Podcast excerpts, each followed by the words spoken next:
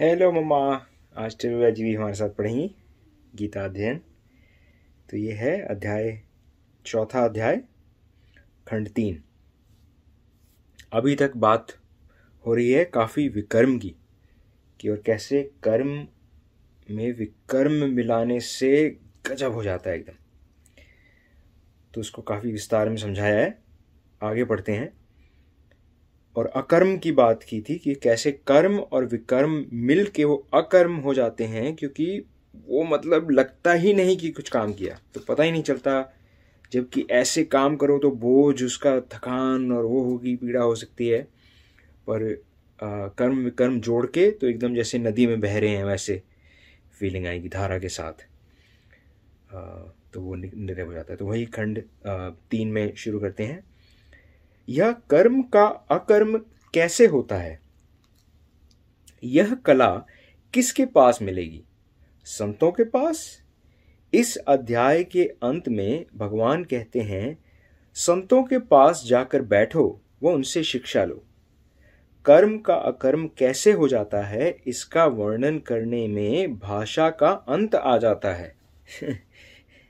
ये भी इंटरेस्टिंग बात है, क्योंकि सही में कुछ कॉन्सेप्ट ये ऐसे हैं कि जो मतलब निर्विकार और ऐसी चीज़ें हैं उसको डिस्क्राइब करने की कोशिश कर रहे हैं हम।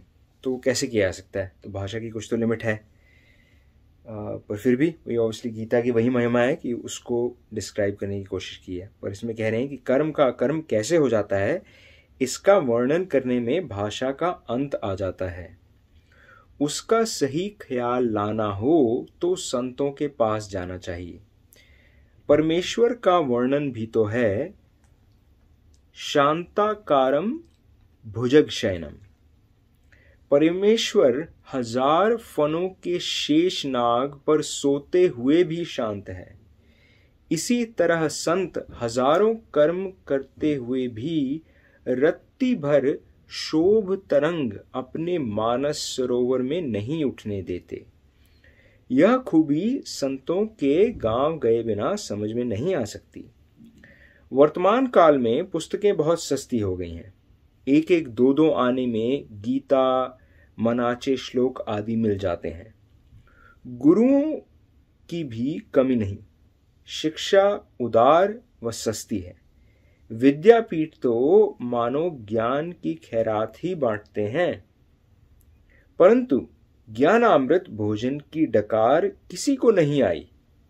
पुस्तकों के इस पहाड़ को देखकर संत सेवा की ज़रूरत दिन पर दिन ज़्यादा दिखाई देने लगी है। पुस्तकों की मज़बूत कपड़े की जिल्द के बाहर ज्ञान नहीं आता। ऐसे अवसर पर मुझे एक अभंग हमेशा याद आ जाया करता है।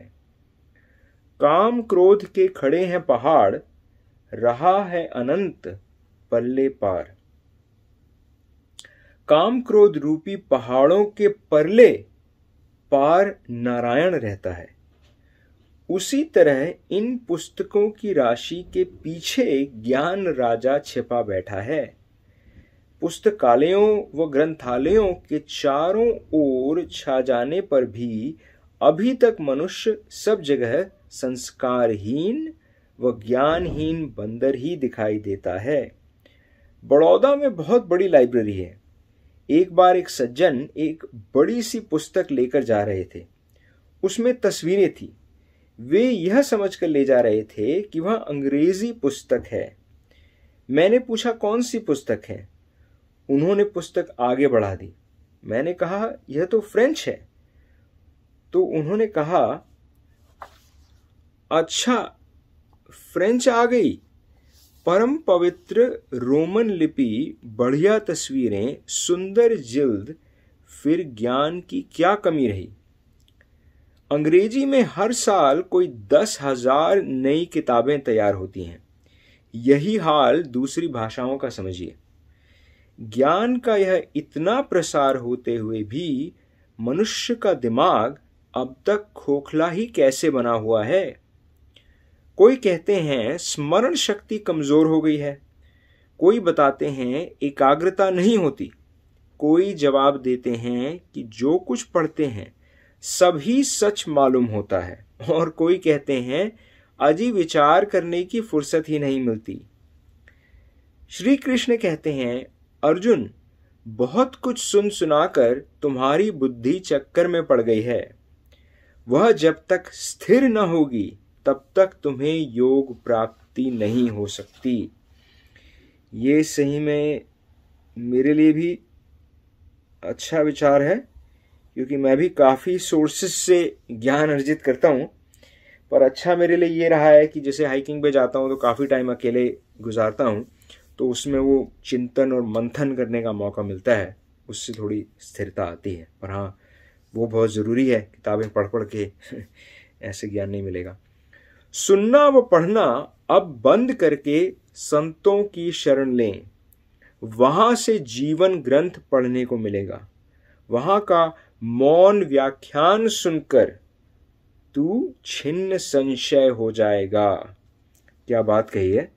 वही है कि भाई, एक यहाँ पे मेरे कोच लाइन यूज़ करते हैं कि the masters teach in silence. कितनी ज़बरदस्त लाइन है कि मतलब वो बिना बोले पढ़ाते हैं और साइलेंस ही में ही पढ़ाते हैं राइट वो, कि जब वो बोल रहे हैं तब नहीं पढ़ा रहे, जब वो साइलेंट है तब वो ज़्यादा पढ़ा रहे हैं। तो वही उन्होंने कहा है कि मौन व्याख्यान सुनकर संशय छिन्न हो जाएँगे। वहाँ जाने से तुम्हें मालूम हो जाएगा कि एक सा सेवा कर्म करते हुए भी मन कैसे अत्यंत शांत रह सकता है। बाहर से कर्म का ज़ोर रहते हुए भी हृदय में कैसे अखंड संगीत रूपी सितार लगाई जा सकती है? तो ये तो छोटा ही अध्याय था तो इसमें कंटिन्यू करते हैं आगे, पांचवा अध्याय में। पर अगेन चौथे अध्याय में काफ़ी एक कर्म विकर्म की बात ही और अंदर से कैसा है। और आखिरी में एंड में इन्होंने यही कहा कि वो ज़रूरी नहीं है कि किताबों की उसमें मिलेगा। किसी संत को देख के उनकी कंपनी में उससे सीखा जा सकता है। आगे कंटिन्यू करते हैं, पांचवा अध्याय। संसार बड़ी भयानक वस्तु है।